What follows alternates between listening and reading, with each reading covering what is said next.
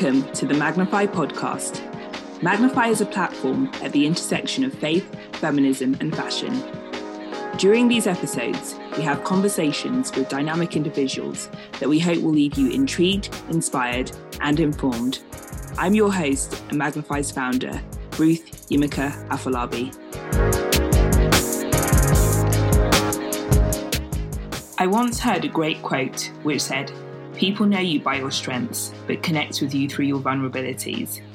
In many ways, the world is changing where we value authenticity and vulnerability above many other things. Vulnerability opens so many doors, particularly in friendships, and it's something that in safe spaces we should never shy away from. Seun Toye Kayode is an incredible lady I've known for a few years. She's a real gatherer of women and someone who makes everyone around her always feel so welcome and inspired. By day, she's an associate in global markets at Goldman Sachs, and outside of work, she runs ACA Womanhood and lives in London with her husband. In this conversation, we spoke about vulnerability, feminism, and the power of female friendships. Let's listen in.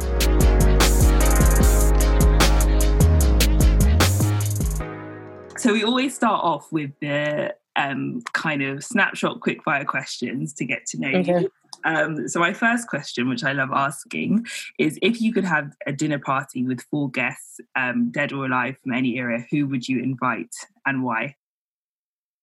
This question, I always find it interesting because in different seasons of life, I always have different answers. Mm. So, given that we're in lockdown season and a lot of us have been watching a lot of Netflix, some of my answers are kind of like skewed towards like things that I've been watching recently. So, one person I'll choose is Madam CJ Walker. Oh, Brilliant. Have you seen that on Netflix? Yeah. Isn't it so good? And I can't like so I did a lot of research about her and like how she made her money and just it's just so incredible that a black woman could achieve that back in that time. So I definitely want to pick her brain. Hillary Clinton. So there's a oh, documentary so out now called Hillary. So it good. is so good. it's like five hours. I've I forced my husband to watch it because I think you know it really sparks a good conversation about feminism and gender roles.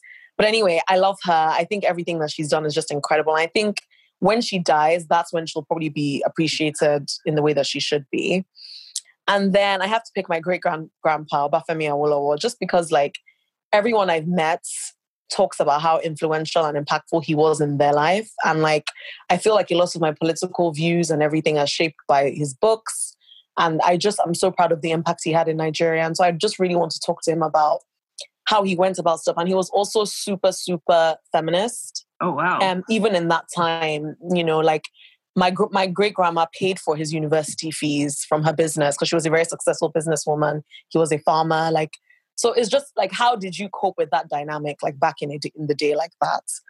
And then lastly, I'll pick Evita just because I think she's oh. just a classic woman, incredible. The way that she was able to just impact her nation and how people just loved her. I would just love to like feel that energy. Oh, amazing. A very yeah. Um, what's the best book that you've read? I love reading. So this is really, really, really tough. Um, I would have to pick recently An American Marriage. Mm. It really had a huge impact on me. So it was on Obama's list of like best things. I don't know what it, he had this list basically on music, books, film, etc. And it was on the list. But then also my sister runs a book club in Lagos and they were reading it. So I was like, okay, I'll just join in and read it with them. And honestly, it, it oh, I don't even know how to describe it. It was just so impactful. A beautiful story about love, marriage, loss, the criminal justice system, um, racial injustices, just everything wrapped up in this really gorgeous love story. So I, I'm really loving that at the moment all time favorite, I just cannot pick. I always go back to this book I read when I was like maybe nine called The Icarus Girl about this idea of like imaginary friends because I was a very, very, very like imaginative like child. And finally, what's a weird, surprising, or unusual fact about you? You know, people think people won't believe me, but I love to cross stitch. That's what I do when I'm commuting on the tube. Oh wow! I would not have expected that. exactly. I love cross stitching. I like it because I think it's because it's very orderly. Like it's just instructions, and you follow the instructions. You can either do it on like soft, like um, material, or like on the plastic, which I like because you can actually count the boxes. So it's I like it because it's structured, and at the end you know what you're going to get. Wow. And it's not knitting and it's it can fit into your bag. I, I got into it in secondary school. There was actually a cross stitching and knitting club which I joined. And um, I've been doing it ever since. Like when I'm on holiday, I buy books and then I buy different cross stitch packs that I can do. Oh wow! So yeah, all my friends find it absolutely hilarious and bizarre. I've definitely not heard that one before. um, so I'm always interested as to how people's childhoods kind of shapes them, um, certain yeah. experiences that stick with them, stuck with them. So um, I'd love to hear more about your childhood and where, how, what were the values that shaped you. Yeah, and um, where should I begin? I guess. I grew up in Nigeria in Lagos, which I absolutely loved.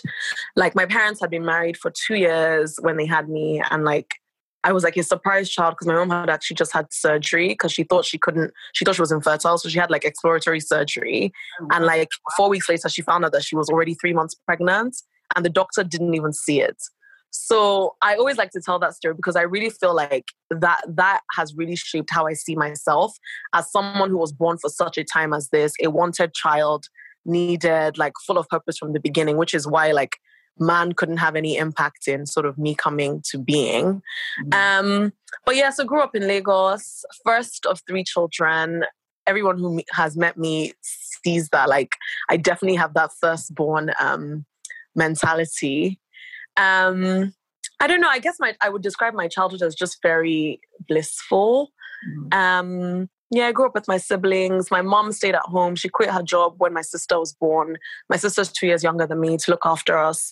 My dad worked the whole time. He actually moved to Abuja. So actually, I grew up with my parents not actually living together. Oh, wow. Which How is really interesting. If it did. Um, because my dad was working in Abuja and my mom, because of our school, she chose not to move. She wanted us to go to this particular school. And so we stayed in Lagos. And that has literally been our life ever since, probably when I was like seven or eight. My mom also knew everything. Like if we had an exam, my mom would memorize like what we needed to study so she could ask us questions. Oh, wow. She was like PTA chairman, she was head of brownies, she was extremely involved. She picked us up every single day from school, like just a very, very, very present character. Um, and I think actually that's really impacted all of us in different ways. We're, we're, very, very, very independent. And I think that's because of the way that, that, you know, my parents raised us. I think my parents raised me with a lot of expectation because mm. I was the oldest. And so I always had this, but I mean, well, I call it a burden. I guess this burden, I guess, of like wanting to be the best that I could be because of my siblings. And so that's kind of followed me till now, which is a good and a bad thing because I've also like had to learn that because I was going to ask, did you see it as a burden or pressure or just more like an expectation that you got used to? I think when I was growing up, I just saw it as an expectation. But as I grew older and I started to learn more about myself, I realized that actually it was a burden. Wow. Um, because I felt like, you know, I was kind of like a mini parent to my siblings. And so the dynamic wasn't wasn't what I wanted it to be. Mm. Um, and so as we've grown older, that has definitely shifted, you know. But um, yeah, I think it also has made me always demonstrate leadership skills in every like sphere of my life just because of how I was used to being at home, you know, always organizing things, always like organizing get togethers for friends. Like, I was that kid who would like invite people to a sleepover. And actually, my best friend was saying this on my wedding. She was like, I would like write a letter to every single person's parents and like put sweets in the envelope and say, Can you take yes or no if Simi can come to my sleepover?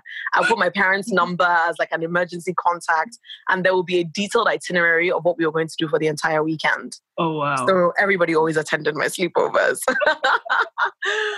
so I want to move on to um, female friendships because that is definitely, ever since I've known you, one of the biggest things that has stood out and why I wanted to interview you today. You're so passionate about women and female yeah. in a very authentic way because I think often I know I've got very tired of the kind of rhetoric that's like, mm. you know, female empowerment, but then we're not actually supporting each other. Whereas you yeah. be such a champion of your friends or any women that you know. So I'd love to hear about your first female friendship and why female friendships are so important to you, have played such a big part in your life. Yeah, recently I've actually been thinking about this a lot and not really thinking about it from like my conscious, like present situation, but just more like what could have happened to have made this like my life. Mm-hmm. So my mom actually grew up with five sisters, no, four sisters and one brother.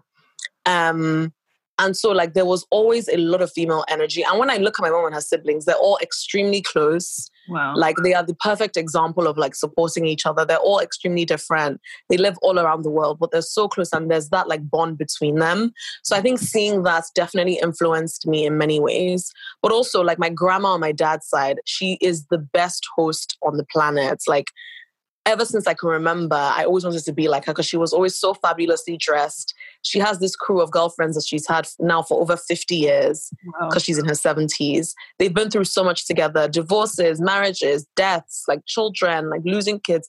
Every kind of situation you can think of in life, they've experienced. And she's still friends with all of them. They were all at my wedding with her. So I think those examples, maybe not consciously, but subconsciously, were always there. Mm. Um, and I think I always just had a natural affinity and trust for women.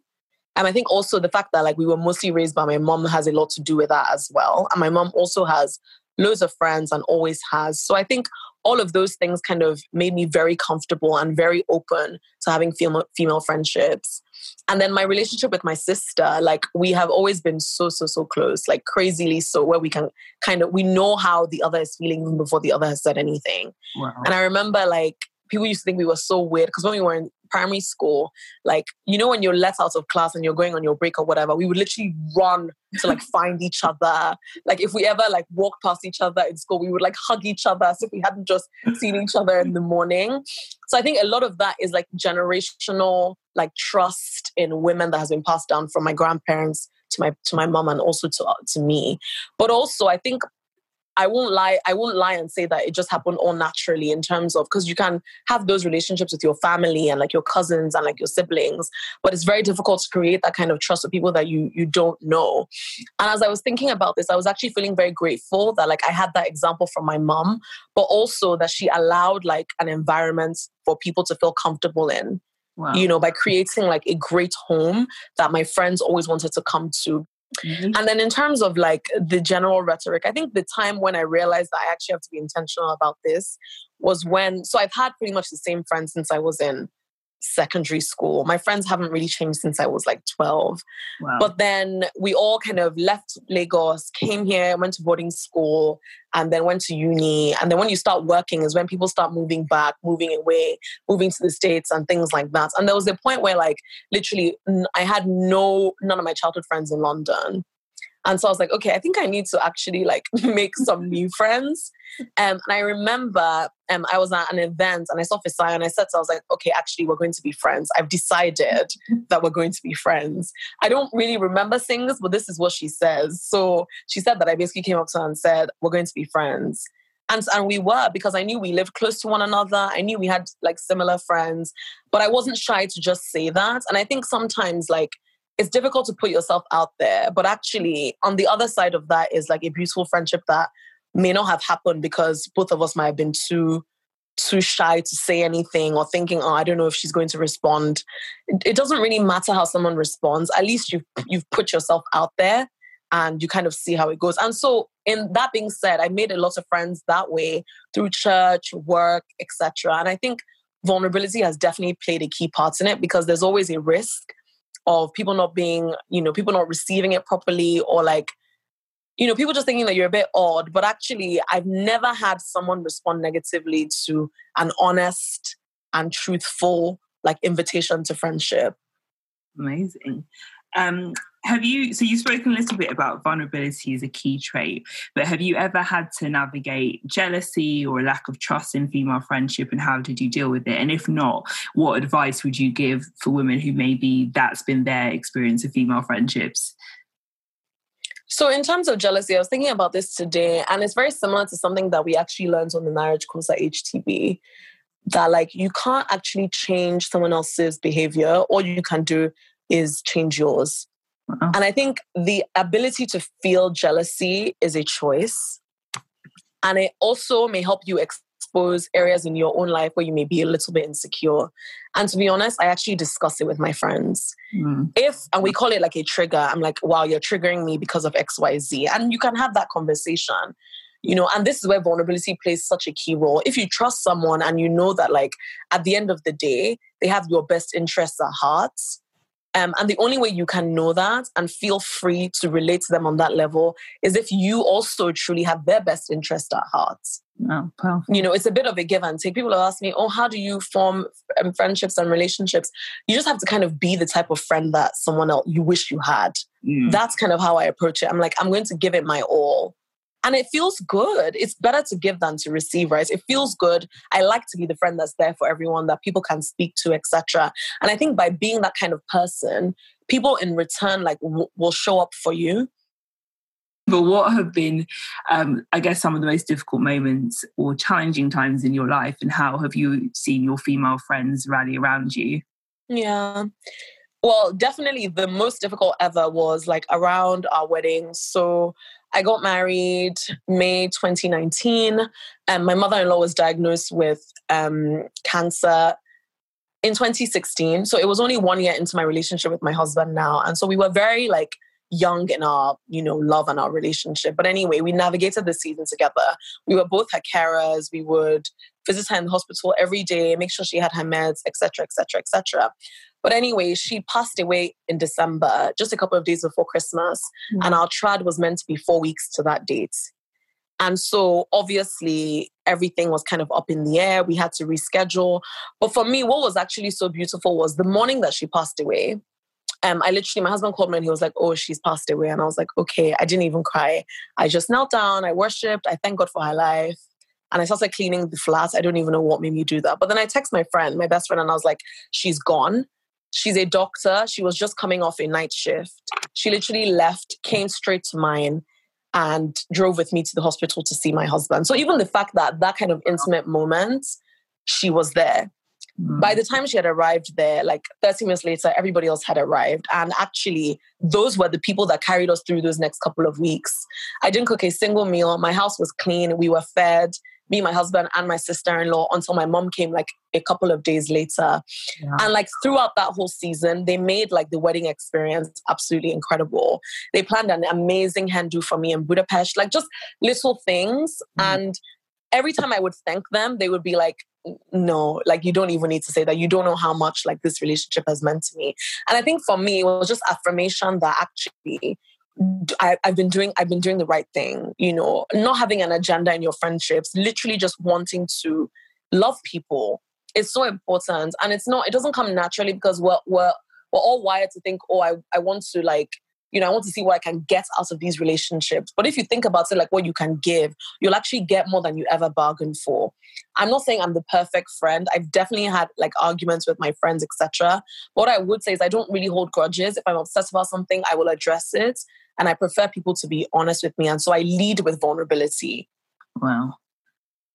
Wow, that is, I've, you know, every time you tell me the story, I'm still so moved, not just by how you went through that situation, but just how your friends really rallied around you. And as you said, it's so much better to give than it is to receive. And it's in the challenge yeah. times that you really see um, yeah who your friends are. Uh, yeah uh, i'll tell you something really personal like a really personal story with my best friend and i that like i don't think i've actually shared on any platform before. So you know the story of aaron and moses? So there's a story in the bible about aaron and moses where moses god gives moses this mandate to go and rescue the israelites from from pharaoh and he says he can't do it. And so god says you know aaron should help him. And aaron basically holds up his hands um, my friend, one of my best friends sent me like a little letter. This was even way before anything ever happened with my husband's mom.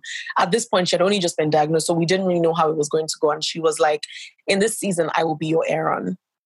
Wow. And she was absolutely that. So now she's getting married. And so, like, when we had her, like, oh, congratulations, like, you're getting married ceremony, I said to her, I was like, do you remember when you said this to me? And I read out the Bible verse and I was like, well, this is my turn to be your Aaron. And so I'm saying that because like sometimes like there's always going to be seasons where you need to take more and seasons where you need to give more. And I think if people understand like friendships as like a long-term situation and relationship, you'll be okay. Because I think a lot of the hurt that women feel is that I give so much and my friends never show up for me. And a lot of people have told me that. But I'm like, maybe just give it some time. Maybe they're not in a position to, you know, show up for you because they're going through a tough time themselves. Give grace in the same way that God gives you grace. Give them grace. And, you know, maybe the tables will turn and there'll be an opportunity for them to show up for you as well. So it really is about give and take and having a long term perspective. Why has vulnerability always been so important to you? I think every every blessing by way of a relationship that I've I have in my life has been as a result of a conversation that was surrounded by vulnerability. Mm-hmm. And so the moment that I had that understanding, because it had been happening for a couple of years, and I don't think I ever really like fully understood it. Once I understood that that was what it was, I knew I had to share it, which is why I created ACAW and have that environment. Um, it is so important, even in my relationship, even in my marriage. Like it's so important. I think I don't even know when I got to know about Brene Brown and her vulnerability work and everything. But the main thing that she talks about is like shame, courage, and fear, and all these things. And how, like, by being vulnerable, you just kind of lift the veil. I also love the quote, like, there's nothing new under the sun. I think for a lot of us, the reasons why we're not necessarily like keen on being vulnerable is because we feel like people won't understand. But mm-hmm. actually, people understand more than you know. And it's always just about taking that first step you know, I've always been extremely vulnerable with my girlfriends. Like we have deep conversations and we always kind of have. And so like when I started to see that that wasn't really the way that it always was for others, I realized that like it was probably part of my responsibility to create an atmosphere and an environment that you could be vulnerable, whether you knew people very well or not. Creating a vibe of trust and safety, very, very, very important to vulnerability, which goes back to what I said about my mom. All those years growing up, that's what she did. And that's why, like, we always had friends coming over. A lot of my friends are very close to my mom. They tell her things that they probably might not even have told me, you know, and she has her relationship with all of them. But I think it's just that thing of like being mindful of being the kind of person that carries, you know, an atmosphere of safety and security for people. Amazing. Um, so you touched a little bit upon it. And I think thinking of um, one of my role models. I'm sure she is for you as well, Michelle Obama. And just, oh, I love her. Um, I guess even when you hear her give talks or interviews, she just shows so much strength in yeah saying that she actually doesn't have it all together, even though everyone assumes and praises that she does. Why yeah. women we sometimes feel that we have to have it all together or i guess i've seen in our generation how maybe we felt like our mothers didn't necessarily have all the opportunities that they had to maybe choose between their career or family so we've swung yeah. and where we're like i'm going to do absolutely everything why do yeah. you we sometimes feel we have to have it all together um, and how have you kind of yeah navigated that or struggled with that in any way I've struggled with that so much. I've struggled with that so much. And that's actually one of the reasons why um, I've been in therapy. I think when we're growing up, you know, you see like so much in the world. You're given so many opportunities and you have such high expectations of yourself. Mm-hmm. At the same time, you want to have a family, you want to have a marriage, and in your mind, all of those things cannot come cannot come together because you can't have it all. That's the rhetoric. You can't you can't have it all. You can't have it all. And even to have it all you know it's so difficult. So i think it's more kind of figuring out what are your values? And this is what my therapist always tells me. She's like what are what are your values? What are like the five most important areas of your life? And who do you want to be in those areas? Prioritize that rather than the goal. Prioritize the values so like for me, it's I, one of my high values is equality, whether it be in my marriage, be in my friendship, my relationships. I find equality is very, very important to me. So where whenever there's injustice, I know that I'll be triggered. You know, so it just it, we can't do everything. And I think for me personally, that's why this year at the beginning of the year, I did this long post on Instagram on how like I was taking my foot off the gas and mm-hmm. just having a year of being because I've had two very, very tough and difficult years. And I don't think it's a coincidence that now the whole world is in this season of like rest and like just like introspection and just chilling for a little bit. It's okay to do that. And I think also we've also been harmed by women that have gone before us that seem to have done so well, not necessarily being vulnerable enough about what it actually took yeah. and some of the sacrifices and the realities beyond what we see. And so I think now in our generation, I actually feel like we're all like a bit more vulnerable. A bit more real. And I think hopefully that will create a safer space for people to to understand that they can be themselves. I think the way that I give myself a bit of a break is to realize that I have so many years by God's grace ahead of me than I have behind me. Mm. I can't achieve everything in one year. People, all of my mentors that I admire and stuff, everything that they've built has taken 10, 15, 20 years. So just understanding that in this social media age where you have Kylie Jenner, who's a billionaire, and she's my younger brother's age, you know, it, it can start to feel a bit stressful. But I think the perspective should always be it's about you and your legacy. Mm. You know, maybe maybe mine is taking 20 years to build because it's even going to be more impactful.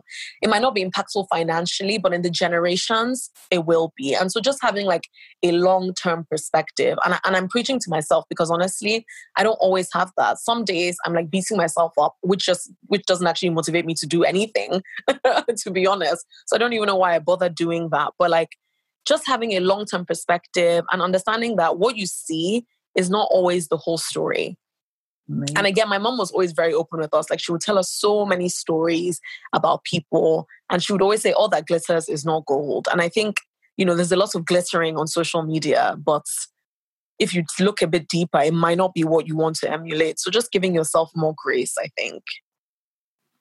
So you touched upon therapy, um, and I'm such an advocate for it. I just think it's amazing, and from personal experience, it really changed my life.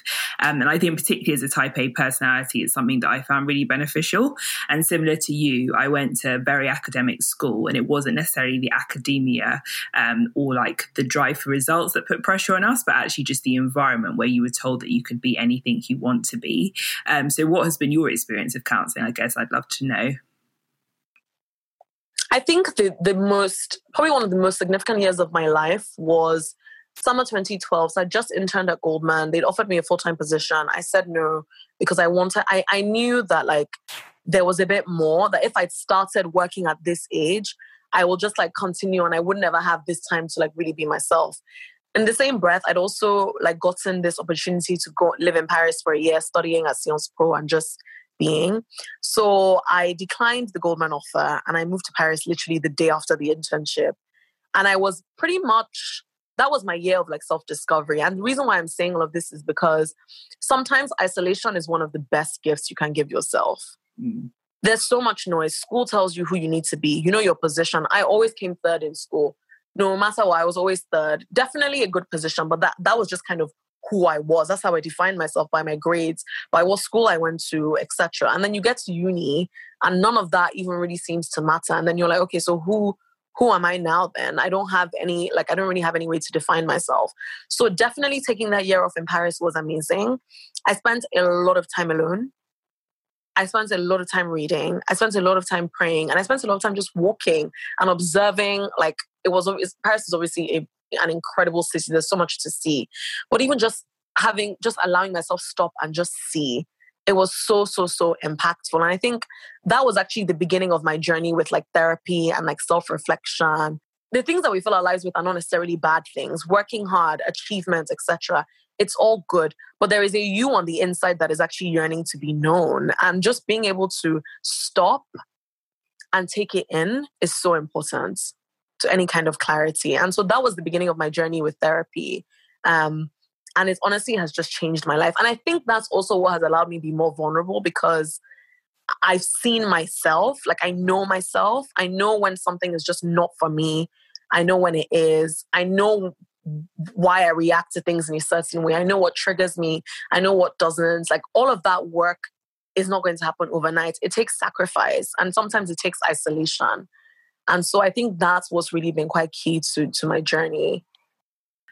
And so, how have you identified the type of women that you want to surround yourself with? Because anyone who knows you knows that you have some phenomenal friends and also mentors around you. I think one of the quotes that I love that has that has, once I heard it, I knew that it was going in my quotes and values bank is you can't have something you can't celebrate. Wow. And this goes a lot to like social media. You know, you're scrolling and you're like, oh my God, she's so amazing. And then you're like, and then deep, there's something inside of you that is kind of making you dislike this person. Or at least that's what you feel. But if you think about it from the perspective of if there's anything that they're embodying, if you cannot celebrate them, you can never have it. Oh. And so for me, the antithesis to jealousy and like competitiveness, etc., is generosity it, it is generosity for sure. Like, and so that's how I kind of decide who to surround myself with. I love people with good energy. I've had like the same friends for a long time and I love them. But the friends that I've made in my adult life are definitely people that I have shared values with definitely mostly feminists, people that are kind of trying to do something incredible in their own different fields. And I also love when we come together and we rub shoulders and we ask each other questions. I like people that challenge me and that like make me want to want to grow, you know.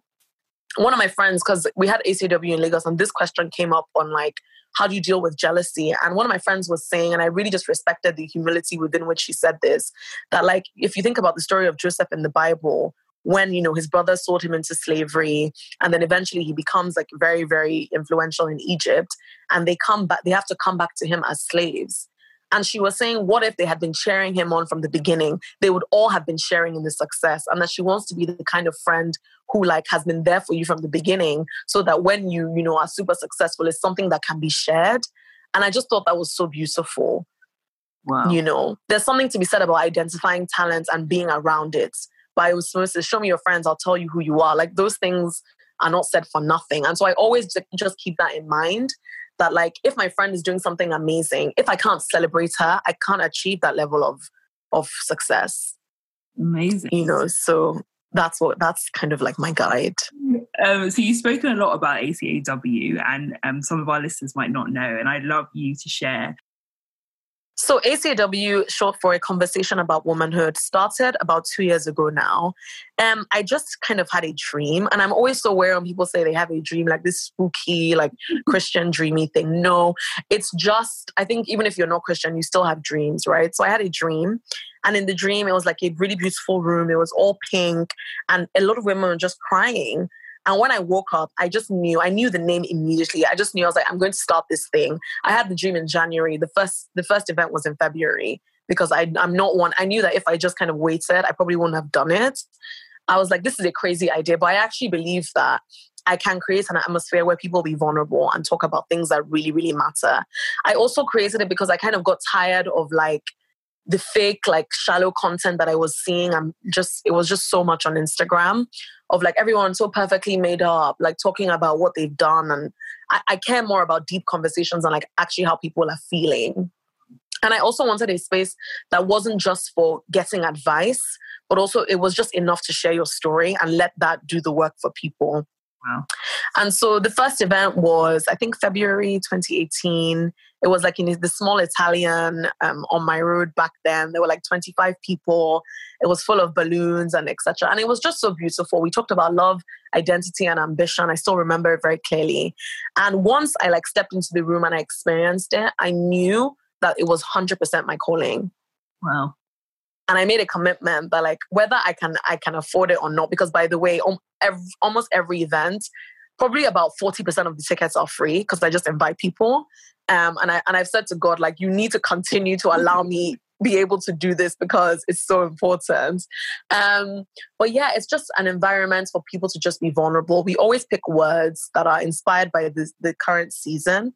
Um, and then I invite speakers, people in my world, people that I know of, people actually these days a lot of my colleagues i've been inviting you know just and this is the thing like everybody has something to share and i'm always so mindful of like not always inviting people that are, that will draw a crowd but more like people that may not ever like even speak up in that kind of setting because i think that's where the real truth is and i think and i hope it also shows everyone who comes that their story is valid and important as well so you said something which I loved, um, and again along the lines of Queen Michelle Obama, and um, it was that when she was doing her book tour, she said that she hoped what would come out from it was that everyone would realize how powerful their story is. Um, and I remember at your event, what was so amazing was you had one of your colleagues, um, her name escapes me, but she um, had eczema, and she said how it developed from kind of professional and personal stress, and she was very kind of open in sharing that. Um, and I love that at your events, it's not just people with big platforms that you bring to share, but those who are kind of everyday, ordinary people.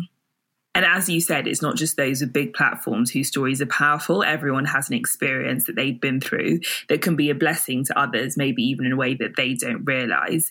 Um, and by sharing your story, you never know who you could impact. And that's why I love vulnerability so much. And so I want to talk about feminism um, because obviously feminism is one of our three F's. And I think I've had quite an interesting journey with it in terms of going to a school where it was only girls, but we kind of didn't even talk about feminism or being women. We just talked about being human beings. Um, and so it was kind of a surprise to me when I got to the real world and realized that some people maybe thought because I was a woman, I couldn't necessarily do certain things. Um, but I also know that feminism can often have very difficult um, connotations and it's not something that everyone necessarily agrees with the modern day expression. So, for you, what would you say feminism is? And would you say that you are a feminist? I would say I'm a feminist because I think not very many people really understand the true meaning of feminism by the dictionary. So, feminism isn't about women being better than men or women hating men. Feminism is about equality. And so, when the term was coined, you know, if they named it equality, equality, it just wasn't. It just wasn't going to work. It had to be it had to be named based on the sex that was mostly being discriminated against. I studied feminism in depth at uni, I just studied politics, and so I understand the different threads of feminism. And I think, you know, the, the term is um, off putting to some because it seems to be slanting towards one gender.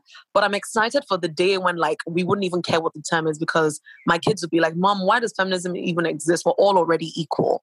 The reason why it's a problem now is because we are not all equal. And so, therefore, there needs to be you know, something to fight for. And so I would definitely describe myself as a feminist. I love men. I think men and women should be equal.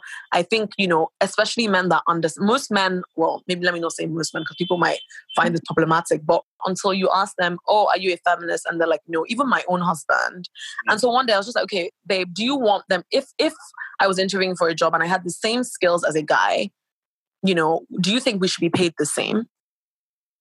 Do you want me to be a CEO one day? With no discrimination. These these are if if your answer to those questions are yes then you're definitely a feminist. Don't be don't be intimidated by the term. And so this is what i always say to people that I, that i speak to who say especially guys who are like oh i don't really believe in all this feminism. The feminism that you don't believe in is radical feminism. Liberal feminism you definitely get because you wouldn't argue otherwise if people put these questions before you. And so I think more than the term, it's more about how do you actually live your life. And it goes both ways as well. If you're a woman and you, you know, you discriminate positively towards women all the time, there is a problem with that as well.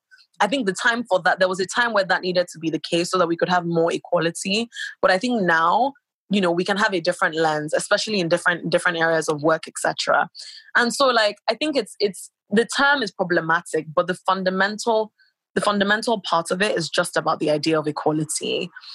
You know, and I think until we get to that point, unfortunately, it's going to have to stay finally, I'd love to hear more about your faith. Um, and I think, particularly given the cultural context of growing up in Nigeria, where nominal Christianity is rife, um, I've often spoken to a lot of friends who, for them, either they have very negative connotations with Christianity and its expression um, because of what they've seen. But I guess for you, within the context of the country you grew up in and then moving to England, what has your faith journey been like? So I wouldn't actually. I, I became a Christian when I moved here um, when I was 17. I think before then, I was performing Christianity, um, especially because I grew up in an Anglican church in Nigeria. My parents weren't like every Sunday church goers or anything. We would go once in a while. But when we went, was very much an Anglican service where we were just kind of like reading from the book with no context and no understanding. And so by the time I got to boarding school, I was studying philosophy. And so at that point, I actually decided that, yeah, I don't really believe this. I'm an atheist. Like, the arguments for the existence of God are just to make people feel good. That was very much, and I actually wrote like my final essay on that and scored very highly on it because I just thought it's a logical thing to believe in a God because the world is so awful that we need something to hold on to. So I get it, but it doesn't necessarily mean it's true. Mm-hmm. And I, so I had, and then I had a very like radical, I don't even know what I would call it. So I just come back from an Ibiza holiday for seven days. Can imagine what that would have been like. This was my um, the summer before I went into my second year of uni. Um, and so I came back from that holiday, and then a friend of mine invited me for a coffee. She was actually my roommate when I was in boarding school. And so I met up with her, and she just was like radiating this light and joy. And I'd known her to be very insecure. And actually, I wasn't really looking forward to the coffee because, like, I just knew her to be like quite difficult. Um, but it was amazing. And then at the end, she was like, "Oh, like, have you noticed anything different about me?" I was like, "To be honest, like, I didn't want to say anything, but wow, you're so different. You changed." Da da da. And she was like, "Oh yes, because I was also going to this church." And I just rolled my eyes, like, "Oh my god, not you!" um, and she was like, "You know, do you want to come?" And I could just feel my heart like beating. Um, and I was like, oh, I'll let you know. Like, I don't know. Because all I was thinking about was why would I go to a church when I've just come back from Ibiza? I know everything that happened there. Like, it just didn't really seem to make sense. But after she posed that invitation and that question, which is why I always think it's so important to just ask the question, you know, and not feel a responsibility because God is a big guy. He can, you know, stand up for himself. That question lingered in my mind. And so I, I messaged her on like Saturday evening to be like, okay, I'll come to, I'll come. Can you send me the address? And so just to give you perspective on like how I perceived church, I like put on a white dress, some heels. I found like some Bible that was because I was staying in my grandparents' flat. I found some Bible and I brought it with me. And as soon as I work, walked into the church, it was HTB, the 4:30 service in Onslow Square. Um, she was actually one of the worship leaders at the time, and so they were like just worshiping. It was summer, so everyone was sitting on the floor. I was I felt so out of place, not because I was completely overdressed. um, but I sat on the floor and in the worship, I just I just felt like I'd come home. And so that day I gave my life to Christ. I bought a Bible and it had it just so happened that I had like three days where I was going back to uni to try and pass my driving test alone. And so I was able to read the Bible. I read another book called Crazy Love. Um, and i just it just kind of made sense to me it gave me so much comfort and just so much peace and i knew that it was the truth and so since then my life just completely changed and the thing with me is if i find something everyone has to know about it so off the back of that my sister got saved mm-hmm. most of my friends got saved some of my colleagues got like it just was this like ripple effect just because I was posing the invitation to people. And I think because people knew that like I wasn't always a Christian, the change was quite like drastic. So they knew that, okay, there must be, this girl is like not making this up. This is actually her true personal experience. And so like my faith is literally the bedrock of my life. It has been, you know, my, my, literally my lifeline in tough times and my greatest joy in good times. Um, I've learned like who I am in Christ, my identity. Um, the word of God is a daily, daily, daily thing for me. I don't play with it. Worship is a whole other story. Um, and so, yeah, I think it's just made me a much better person, but also understanding my purpose and like not being tied to like titles or the material things of the world, but knowing like my identity is 100% secure, even on the days when I fall short. You know, and I think for me that that is what is the most beautiful thing. And then just being under, understanding that God is a father. Like I said before, that like we basically mostly grew up with my mom growing up, and I think there was always that gap there and i think i was really able to connect with god as a god as a father because like i kind of had that a little bit missing in, in many ways in my own life. And so like you know i always say things like my dad will never my like my i my dad wants the best for me. And when i say that i'm referring to god. My friends who know me know that you know that's what i'm saying.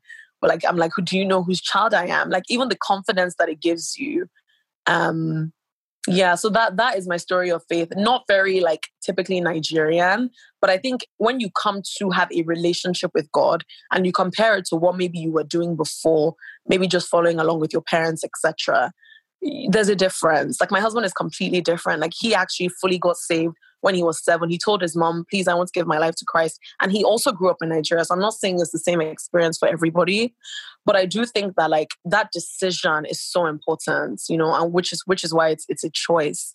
But once you make that choice, it's a leap of faith. You know, it, it may not make sense, but there's so many other things we believe in that don't make sense as well like air like we can't even see it but we know that it's there or the wind or whatever and um, it's it's kind of like that and um, my final question is um, what role does faith play in terms of how you see womanhood and female friendships? One of my favorite characters in the Bible, apart from Esther, has to be Mary Magdalene. And I love the verse where she was like sitting at Jesus's feet, and Martha, who's her sister, is like, Won't you come and help me prepare this dinner?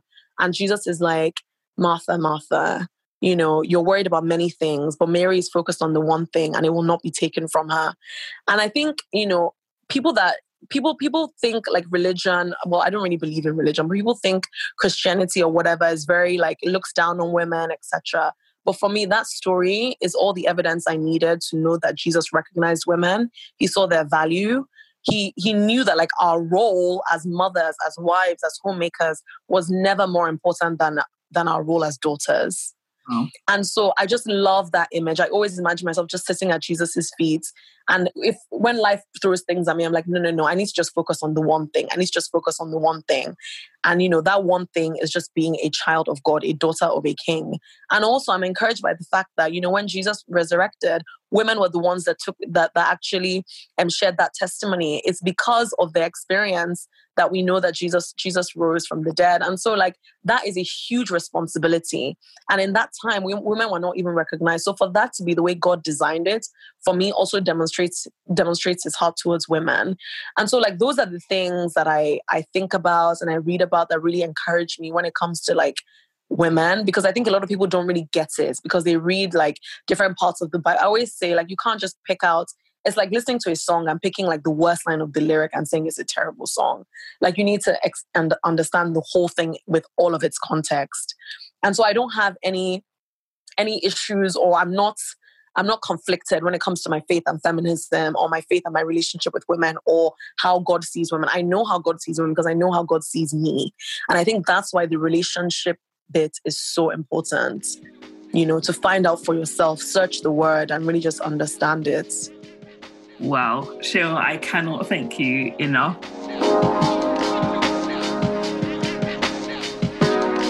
Thanks so much for joining us for this episode.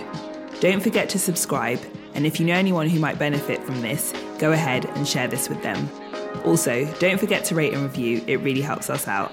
See you next time.